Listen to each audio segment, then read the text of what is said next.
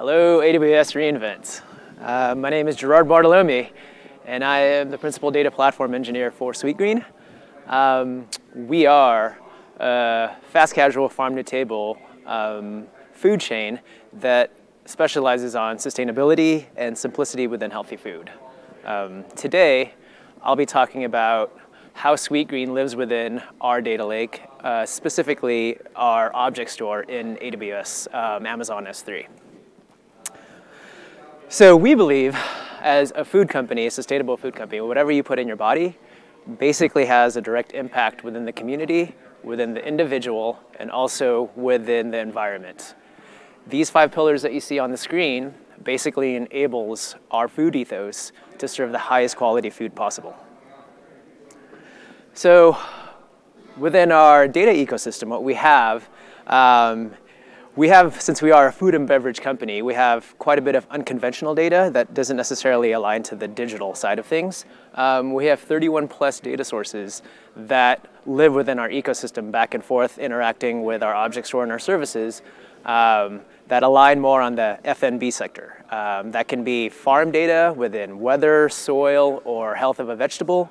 That can be um, a wholesale distributor, all the way to our POS, to our CRM, to our chatbots, to our clickstream user behavior within our iOS, Android, and web platforms. Um, we still follow the same ETL, ELT principles of um, kind of pipeline processing, but more catered to the data lake. And since our data, um, our tier one data is basically as raw as it can be, immutable, um, what we do instead of the T for transformation, we call it translation. So we're not technically transforming this immutable raw object. What we're really doing is we're translating it and representing it in a different state to go into a Redshift cluster, to go into Aurora, to go into document, uh, a document store like DynamoDB. Um, we are somewhat of a polyglot team. Um, my mantra has always been don't adapt the language to the data. Um, data processing, especially if you're a downstream consumer, um, there's no one, and, one all end all solution. Um, so we try to basically have open source solutions within the distributed framework, uh, within computation, and languages like Java, Scala, and Golang, um, which we use quite a bit to do a lot of this processing within multi-processing environments. Um, within those things, the way we process is basically we have all these different data structures from unstructured protocol buffers, JSON to database result sets. Um, we want to be able to be autonomous and adaptable. And that's kind of the theme that I'll be talking about. Um, the way our data is, since we are downstream consumers, we build our own native applications homegrown, so we're able to adapt as fast as we can as, as fast as the data grows and also as fast as the data changes. Because all you all here have had problems having changes on, on an upstream level and then seeing it downstream and having be able to, to adapt that code base. Um, before we get to the, the translation and the load process, um, the way we think of security and the way we handle security is within the basic IAM roles. Um, we are the stewards of our data. So we take security and privacy to, we're pretty vigilant about it. Um, so the way we do it, and user is synonymous to basically uh, a service, an application, or a human. So within our users, um, we basically have the IAM role aspect of things. Once you've logged in with an, with an MFA, you're assigned an IAM role. So within that IAM role, get, it's basically a gateway sort of policy within our, our ecosystem. Once you get in, you're basically assigned into an IAM group. So that IAM group basically has specific ACLs that are tied to it, specifically for our verticals.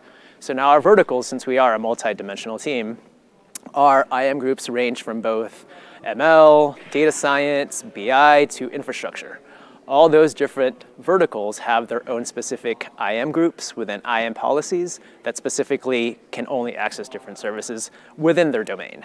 Um, we also have another one where if you are a user and you want to directly go into our our, pri our, private subnet domains within a, a, private util box or an EMR cluster to do Spark Shell to be able to do discovery, we give, the we give access to the user to be able to SSH via their own key pair um, to get into th these machines.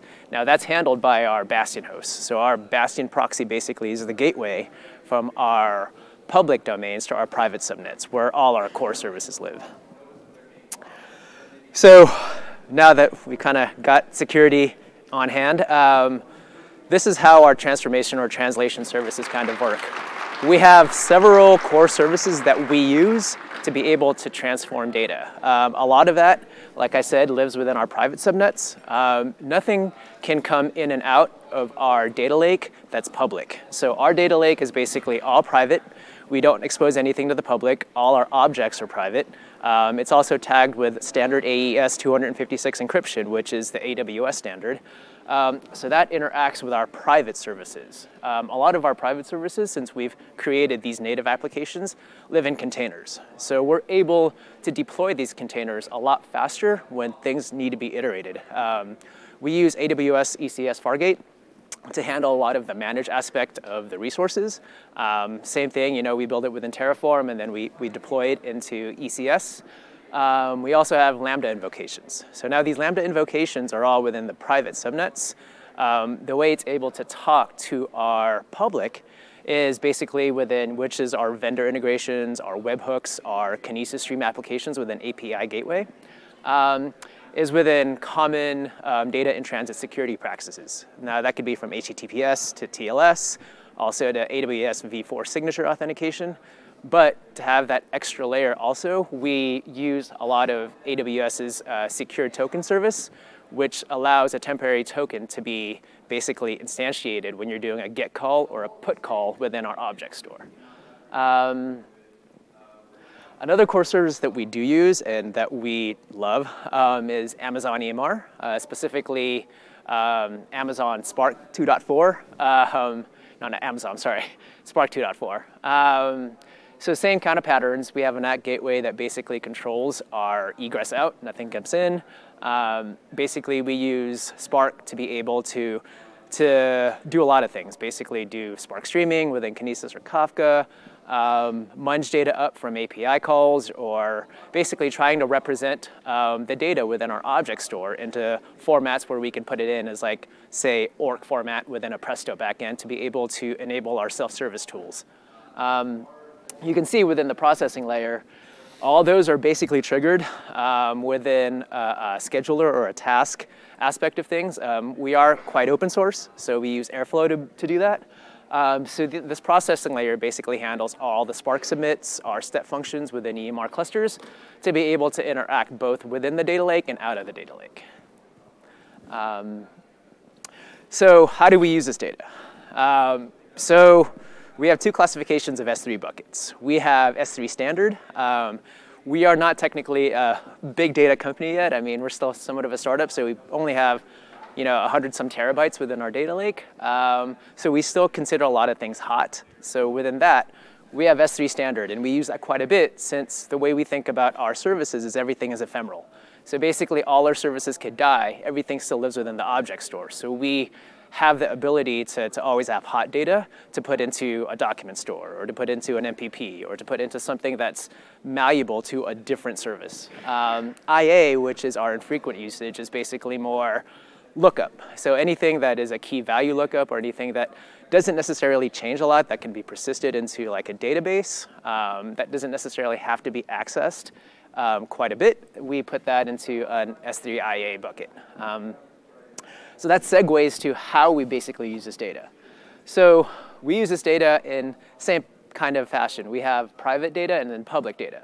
So then private data, that's what our fleet uses because we have 100 plus one stores that basically use our insights. We have Tableau basically to report and analyze data within insights within our corporate. Um, we have self-service. So that self-service, as I mentioned earlier, is a Presto backend EMR cluster that runs Apache Zeppelin, which is a notebooking um, feature, and also uh, Hadoop Hue, which is a UI, uh, SQL UI. Um, so that's all basically munched up using Amazon Redshift. So our MPP consolidates all this data within our object store and basically creates a, a core data warehouse structure so we're able to output this into Tableau reports and to output this into uh, kind of a data warehouse structure within our, our self-service tools. From a public subnet, uh, I talked about basically our integrations with webhooks and endpoints within our vendors, um, and also with also streaming. Um, we also have this thing called Sweetgreen OS. It's basically a suite of OS tools that's data driven to be able to help our operational aspect of our 100 plus stores. Um, a great example of that is we have a data driven algorithm that basically predicts how much food we should cook per day, per time period in increments.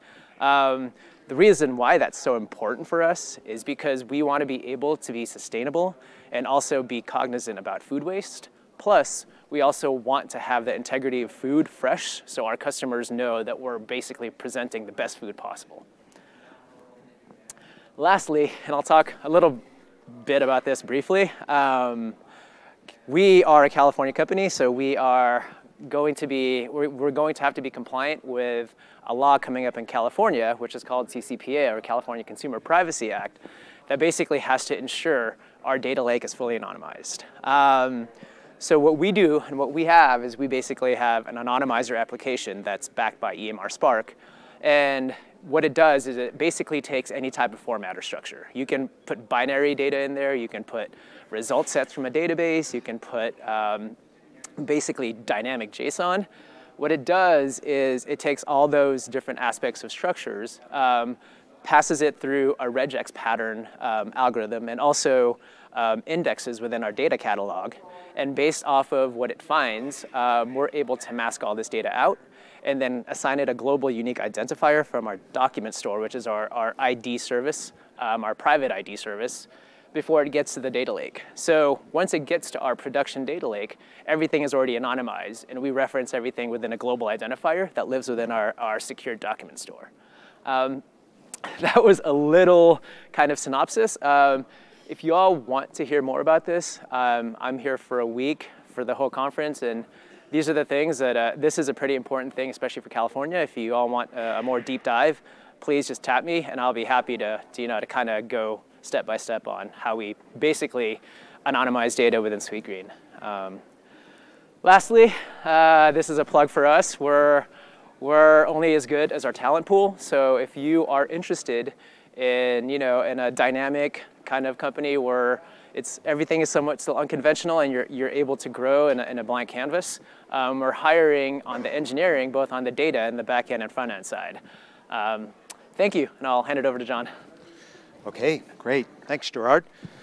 Um, so um, I'm going to switch gears, and uh, Gerard was very specific around um, some design patterns and usage patterns and uh, key things to consider. I'm going to broaden it a little and talk maybe a little more generically about some foundational best practices when you're building a data lake.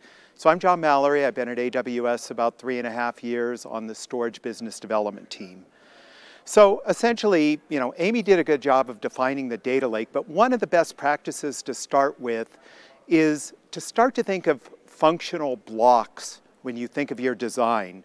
Um, you know, we've seen obviously a cloud best practice evolve to move from these big monolithic application stacks to a collection of microservices because it allows you to be much more agile and evolve in a uh, you know much more rapid uh, fashion when you want to innovate. And so if you start to think of your data lake as these key functional blocks, you can take that same approach where S3 becomes the data foundation where your data is durably stored, it's persistent, it's the source of truth, but then you can innovate around that data at the pace that makes sense for you as you know, a group of developers or as your business needs and add in new capabilities, new services, adopt new best practices as you need to when things like privacy acts or new governance rules come into place.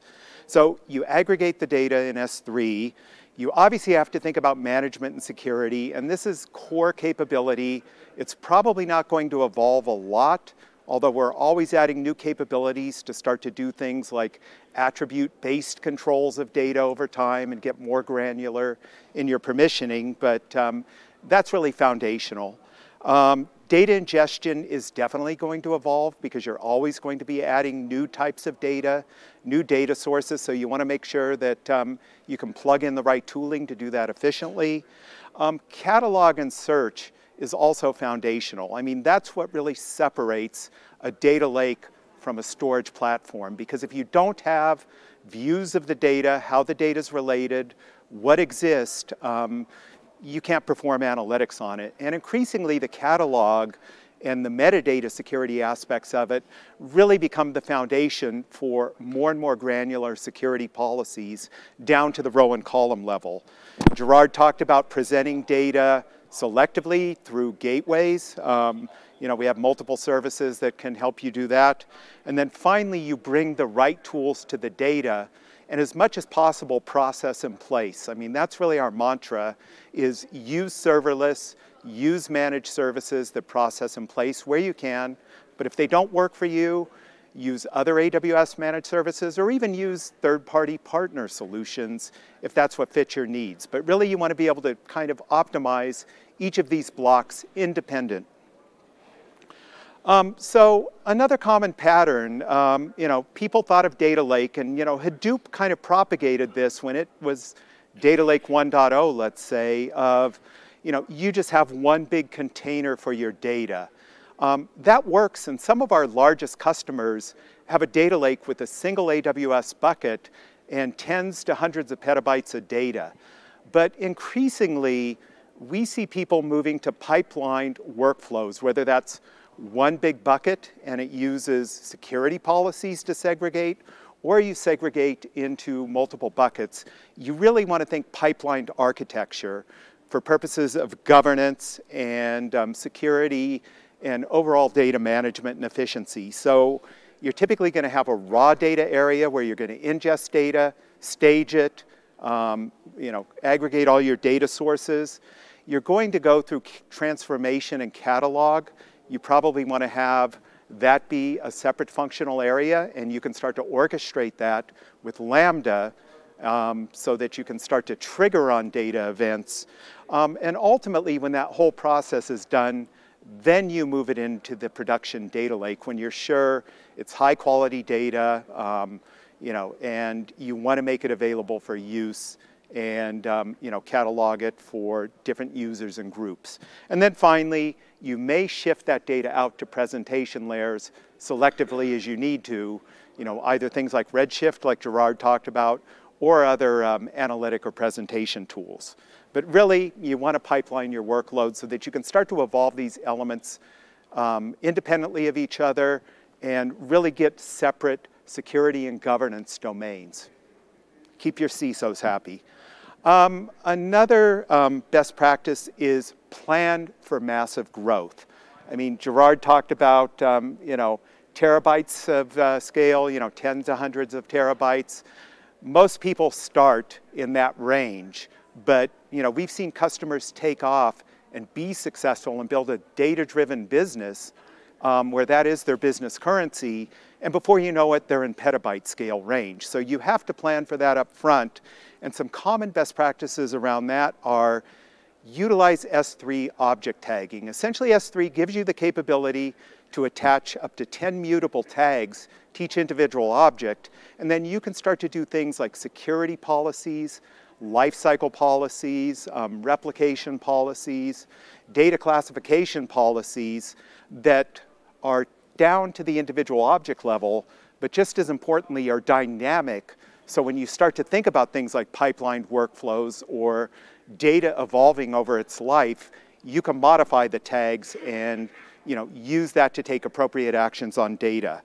Um, you're definitely going to want to think about cost. We have lifecycle policies that help you do that, and those can be driven by tags, so you can get very granular, or you can do it by prefixes or buckets or very flexible. Um, but you're going to want to use lifecycle and help optimize your cost.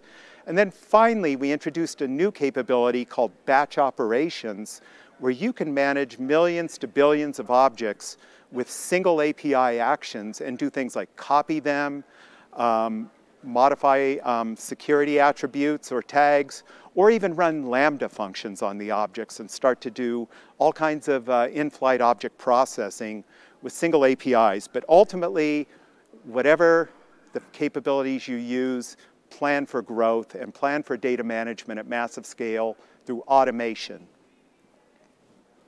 Um, we talked about optimizing cost. S3 has six different storage classes that can help you manage cost. Um, and so, you kind of need to start to think about the use case and where the data is in its life cycle when you start to think about what is the right storage class for the data. Um, for data ingest and kind of that raw data pattern, probably going to want to stick with S3 standard because there's no minimum storage duration. That data may come in in a lot of small files if you're doing things like the wearables Amy was talking about and streaming log data. There's no minimum storage size, so it gives you maximal flexibility. Um, as you move to ETL in the pipeline, or you know, kind of data cleansing, normalization, probably going to want to stick with standard for that because once again, there may be a lot of data churn as you do iterative steps.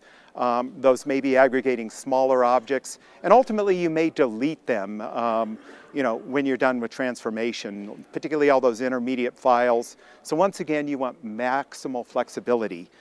When you actually move the data into your production data lake, you've got two choices. You can use, as Gerard mentioned, a combination of S3 standard, S3 infrequent access, maybe an archive tier, and do that via lifecycle policies, or realizing that this was complex for data lakes where you have a lot of ad hoc access and it may be difficult to predict access patterns over time. They may be highly variable.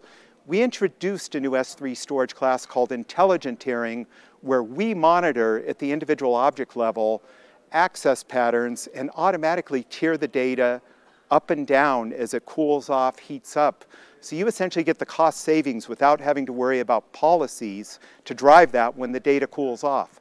So that's an evolving best practice if you're using megabyte plus size data files, you're not overwriting those files, and they're gonna be around for at least 30 days.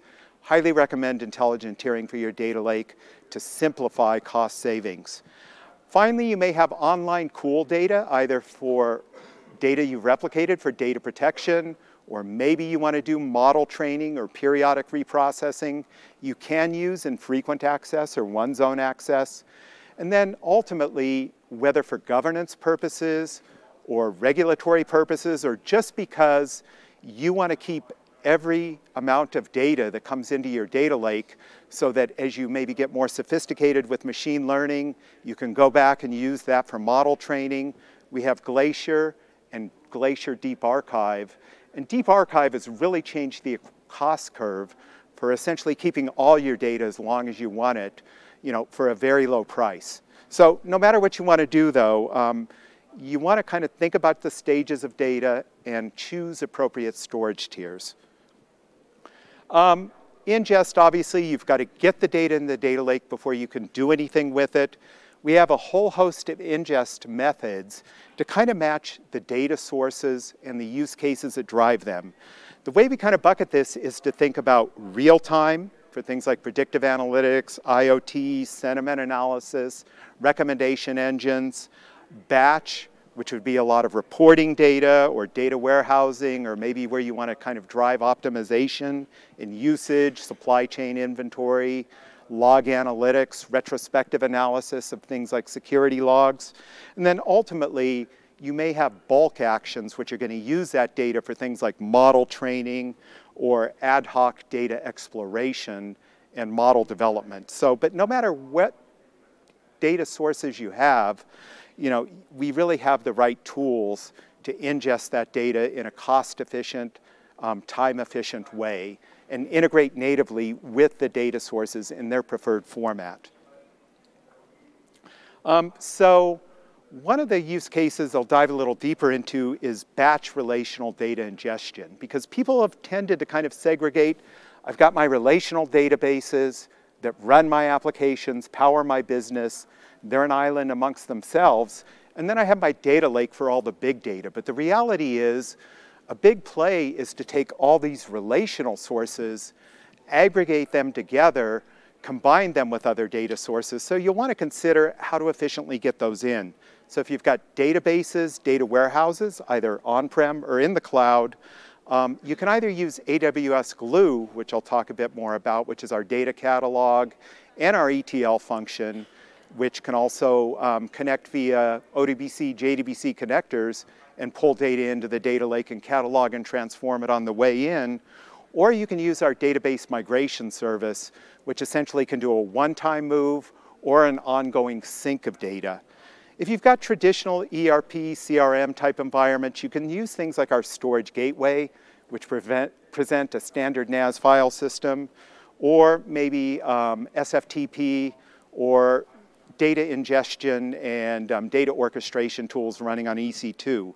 And then finally, we have Storage Gateway, which um, presents that standard file system. But a lot of different ways to do this. Um, ultimately, for efficiency's sake and quickest time to results, you want to make this pipeline uh, essentially event-driven. Because if you think about all these data sources coming in, it's not going to be efficient if you trigger an event on every data source changing, or on the converse, you just set strict time-based rules. You kind of want to match the um, transformation pipeline um, an ingest pipeline to the frequency of the data. And so the way we do this is typically through things like Lambda events, which allow you to write intelligent triggers. They can kick off things like crawl and catalog a data set, discover what you've got, kick off a transformation job, and if you're using Glue, you can author your jobs, set up your catalog, and it will be automated and event-driven uh, you know, once you kind of kick these processes off. And then ultimately, when this whole step is done, you load it into the production data lake, you want to make it actionable, either to process in place or to load into things like Redshift and update that. But ultimately, make it event-driven to give yourself the flexibility and take the manual touch out of the process. Um, Real-time data ingestion presents a different kind of challenge. Um, S3 has very high levels of performance, um, you know, very high throughput, can handle very high numbers of transactions. But the one thing it isn't when you think about all this cataloging and data processing to get it in the production data lake is it does, it's not ultra low latency. And so for streaming events, you know, let's say you're doing uh, wearable data, you're monitoring someone's health, um, you know, they have something that maybe triggers an alert if they're having AFib or something, a wearable like that. You're probably going to want to trigger an alert, or if you're doing predictive maintenance type scenarios. So you've got to have a fast path to do this, which is typically Spark on EMR, and then maybe a high performance data presentation layer like DynamoDB, um, so you take the fast path, but then ultimately, you're probably going to want to keep all the raw data, aggregate it and batch it so that you can store it efficiently so that you can do things like retrospective analytics. And so really, this is a very common design pattern, a fast path for immediate um, results and um, you know, triggered alerts and analytics in flight, and then a slow path for retrospective analytics and data exploration. Um, so backing up a little bit, there are a couple common approaches we see people take to building a data lake on AWS.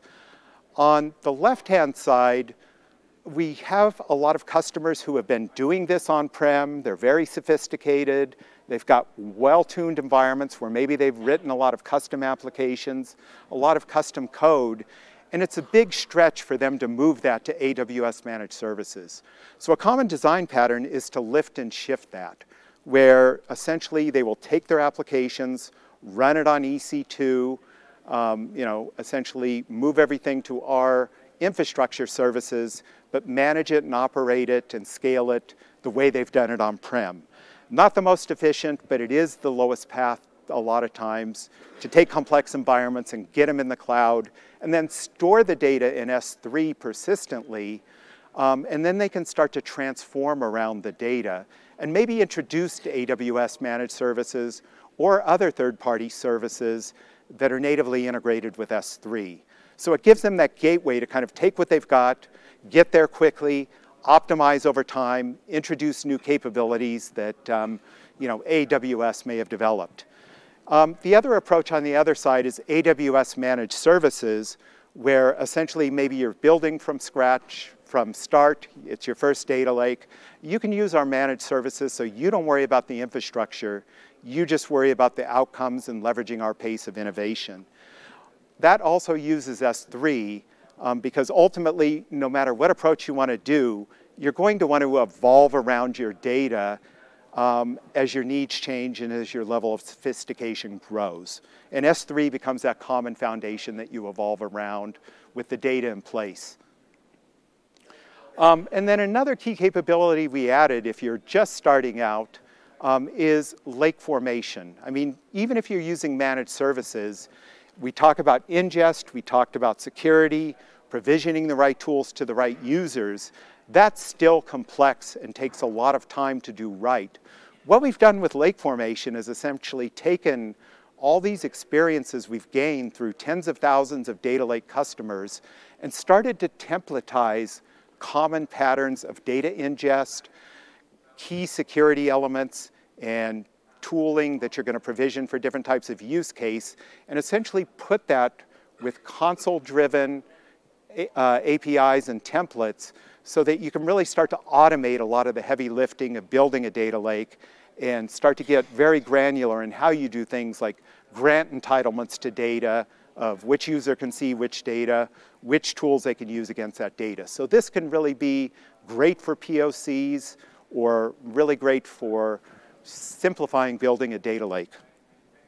I'm going to talk about performance best practices now a little bit. Um, and I guess the first thing I'm going to say is in general, if you're using S3 for your data lake and you're doing the most common analytic uh, workload uh, type patterns using tools like Athena or um, SageMaker, Rekognition, EMR, in all likelihood, you don't need to worry about performance because S3 essentially is an automatically scaling system.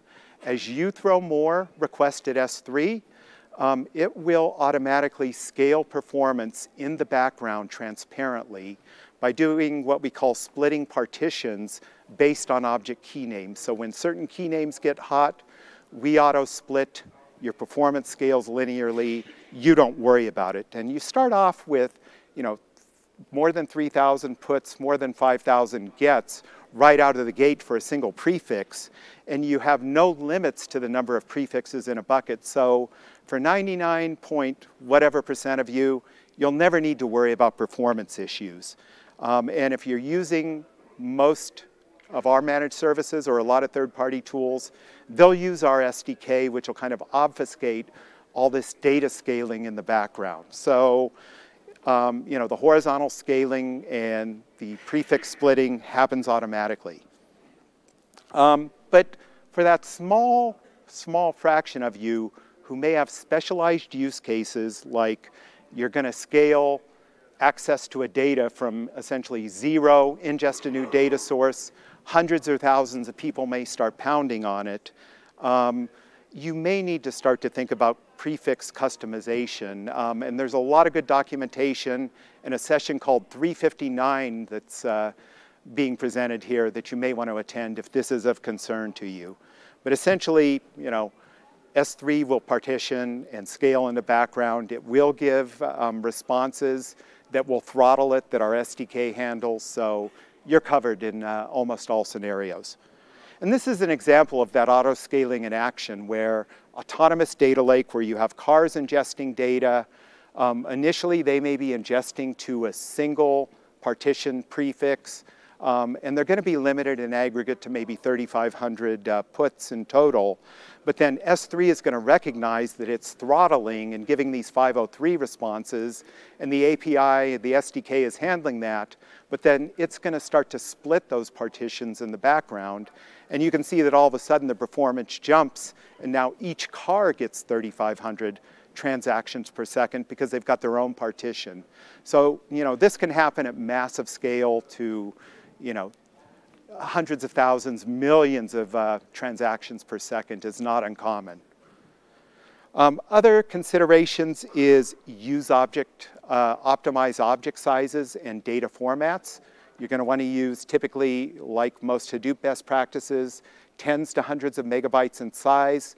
Use a uh, uh format like Parquet or Orc because they're splittable and they're compressed, which is more efficient to store, and it can do byte range gets.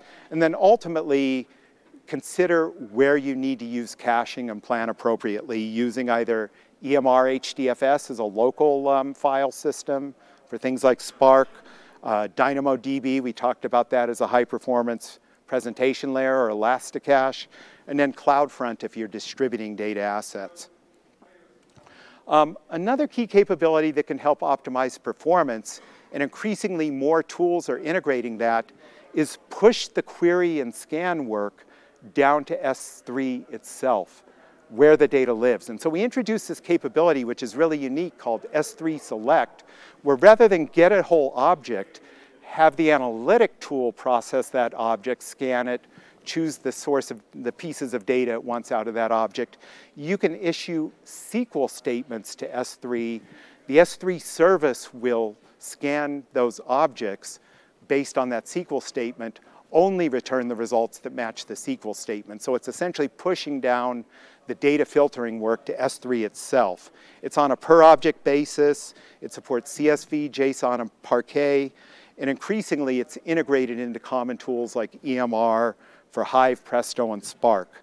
And we just introduced a new capability back to that mantra of parallelization called scan range queries, where you can essentially parallelize access to large objects and get a much greater performance boost.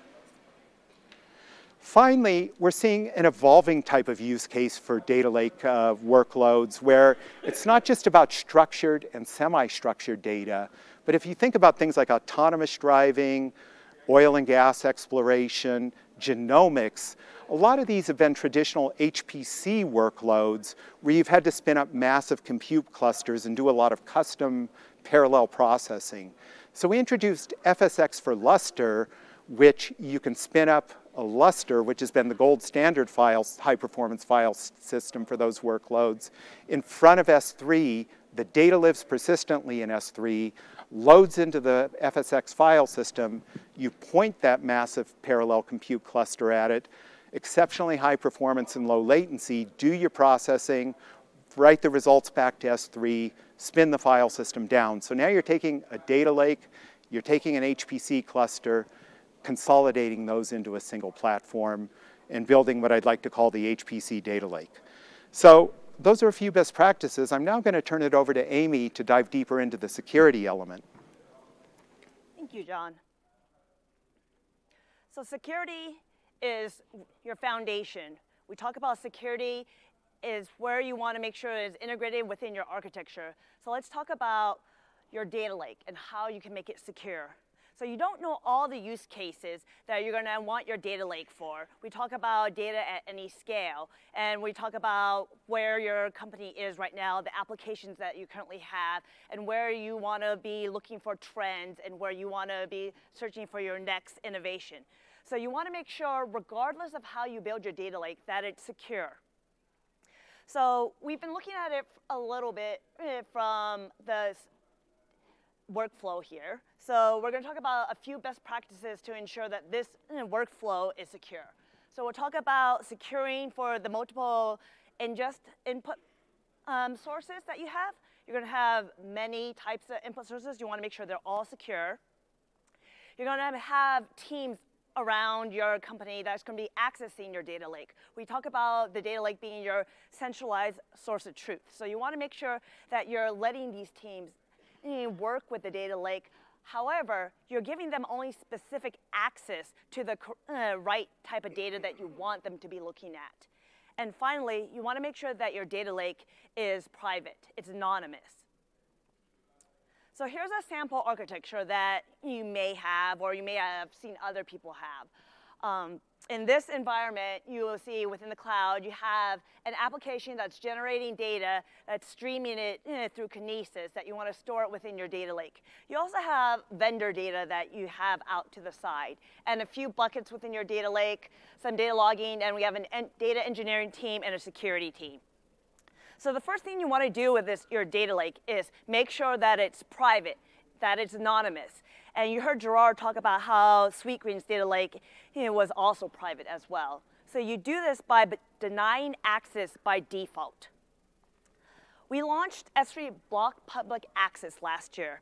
It is how you're going to want to privatize your data lake. It has four security settings, it, you can apply it at the count level or the bucket level, and it integrates with AWS organizations that you can use for your service control policies to make sure that the policies don't get changed. So that way that your data lake is private just by default. It's a lot of information that's been condensed into just a, a few moments. So I have the link to our public documentation if you want to read up more about it. If you have more questions, feel free to ask us later or talk to your AWS uh, solution architect who can also help you if you have any security concerns. So you've now privatized your data lake. The next step you want to do is make sure that your data is encrypted. Encrypt all of your data as much as possible. And you can do this because S3 supports encryption. We support it in transit using HTTPS or TLS, enable your bucket policies to ensure that the encryption transit is set in place. Also, encryption at rest. So this is done through server-side or client-side encryption. On the server side, we offer you a few different options to handle it. We can manage the keys for you, and we'll use it using AES 256, which is the strongest block uh, cipher encryption out there. Or you can leverage the AWS Key Management Services or KMS to handle your keys for you. Finally, you can also provide your own keys if you want to do that instead for server side. Client-side encryption is when you're encrypting your data before it enters S3. So you want to leverage the AWS encryption SDK if you want to encrypt it that way. And again, if you want to have more read up about our encryption, you can also read our documentation. So to make sure that your data stays encrypted, we have S3 default encryption that you can enable on your buckets. So this is server-side encryption. Enable it per bucket. So that way, any object that's put into the bucket is encrypted by default. You don't have to think about it. It ensures that you stay compliant with whatever regulations that you have. Turn it on once, don't have to think about it again. So you've privatized your data lake, is now encrypted your data. You want to ensure that your input sources are also secure. So we're going to take a slight detour and talk about IAM terms. Um, small primer, you probably already know this, but just in case, we're going to talk about first IAM. It is a free service that we offer for uh, authentication and authorization. So authentication who can access it. In this uh, term, we want to talk about your principals. Principals are the who. They are the users, the roles, the applications that are going to be accessing your AWS services. The first principal that you'll always have when you open an account with AWS is your root account. That is a principal. After that, your principals are probably going to be working with operations requests, and they're going to be performing this on resources. So these resources will be your S3 bucket, objects, EMR instances, or whatever else that you're going to be using within your AWS world. The difference between IAM user policies and S3 bucket policies is that IAM user policy answers the question of who can do this within your AWS services versus S3 bucket policy addresses who can access this S3 resource. So your IAM policies talks about your IAM environment all for all your AWS services. It doesn't allow any permission by default versus your bucket policies. What we're going to be talking about is your S3 environment in itself. Buckets are private by default, and you can grant cross-account access.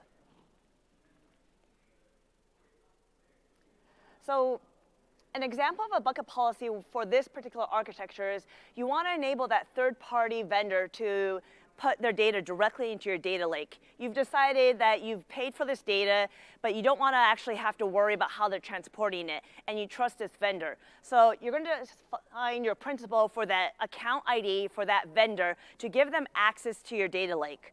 And so you want to give them allow to store your data or put the object directly into the defined resource, which is, in this case, the DigiRoad bucket for that prefix. And so you're going to say, if you want to put a condition on there, you want to give that condition for the full bucket control. And so these are some of the things that you would put into your bucket policy. You would also want to do similar bucket policies for enabling cloud trails. Turn on cloud trails. it logs all of your API calls, so that way you can do an audit check later and store it within your logs bucket. And then from there, you want to talk about which users and teams can access what data and to what extent. So do that, you want to leverage AWS organizations. It is essentially what the name sounds like we assume that your company is an organization. You're going to have multiple teams in there, at least one or two, and that you want to be able to define the policies across the board. So it allows you to centrally manage your policies and access controls. It also allows you to share your resources across your environment. And finally, what is great about it is you're going to have multiple teams accessing your data lake. So in this case, these teams might be from a different cost center, and you want to keep track of who is accessing it and to what extent, and allow them to manage the cost and allow billbacks to their different eh, organizations. So you can do all of that with AWS organizations. And you can leverage by managing your policies attaching to the OUs. So the IAM policies that you would want to define for your data lake. So providing a specific access where appropriate. So we were streaming data with Kinesis to store it within the mobile ordering bucket. So things that you would consider for your effect, action, and resource would be like this. However, if you want to talk about the supporting the teams and giving them access to your resources. For example, your data engineering team, they're only going to want to read the data, right? You want your data to be immutable. They're going to grab the data. They're going to probably do some processing, store it elsewhere, upload it to EMR or Spark, and running some kind of thing on it. Your security team, they're going to want to run audits. They're going to want to read your logs bucket. So you want to make sure that they're only able to do a get they're able to read from the resources, and we, you've only defined the resources that you want them to be able to access. So this is what your, this particular data lake looks together with those security best practices all in play. It's not an either an or. You want to use all of them and make sure that you have it all together. So there's a lot about security, and we didn't dive that deep into it. I'm just going to do a quick recapture for those who are taking pictures out there. So we covered this at the high level, turn on block playground access, privatize your data, make sure that you're encrypting by default, turn on TLS, have your auditing with CloudTrails and server access logs. We didn't talk about this, but if you want to find out more information, go to other sessions turn on VPC endpoint policies, enable and require for those bucket policies to limit the access. You want to turn on the multi-factor uh, authentication for delete. You don't want to accidentally delete or have people deleting where they shouldn't be deleting, and you want to lock your objects. And if you want to uh, hear a lot more about it, you can attend this breakout session, a deep dive on S3 security management practices. So takeaways from this, uh, from this session. We talked about S3 as the foundation for your data lake. John spoke about leveraging a pipeline architecture to improve your governance, data management, and efficiency. And you also heard about how Sweetgreen leveraged this as well within their data lake environment. You want to improve your performance by parallelizing the access and scaling horizontally because you never know how your company will grow. And security-wise, privatize your data lake, encrypt everything, secure and specify the access as appropriate. And again, a lot of topics, a lot of things to dive deeper in. At the very top are more data lake sessions. Um, this is only a few of them that we have going on this week. I think there's over 300 data lake sessions. Um, if you want to look at for security, Diving even deeper to specifically about access controls for your S3 buckets is in the yellow. And finally, talking about performance that John was referring to later on this week. And one last uh, best practice for all of you. You might have already received an alert. If not, you're going to be receiving an alert. So the fastest way to check off that alert is put fives in there. You don't have to think about it. You're going to be asked to complete a session survey. We appreciate your time. We recognize that today is day one at reInvent. So please, if you enjoyed the session, if you found it informative, leave comments, feedback. We appreciate it. Hope you have a great time at reInvent. Have fun, learn more, and apparently there's a lot of stuff here. So we've lost the last slide and have fun. Enjoy. Thank you, everyone.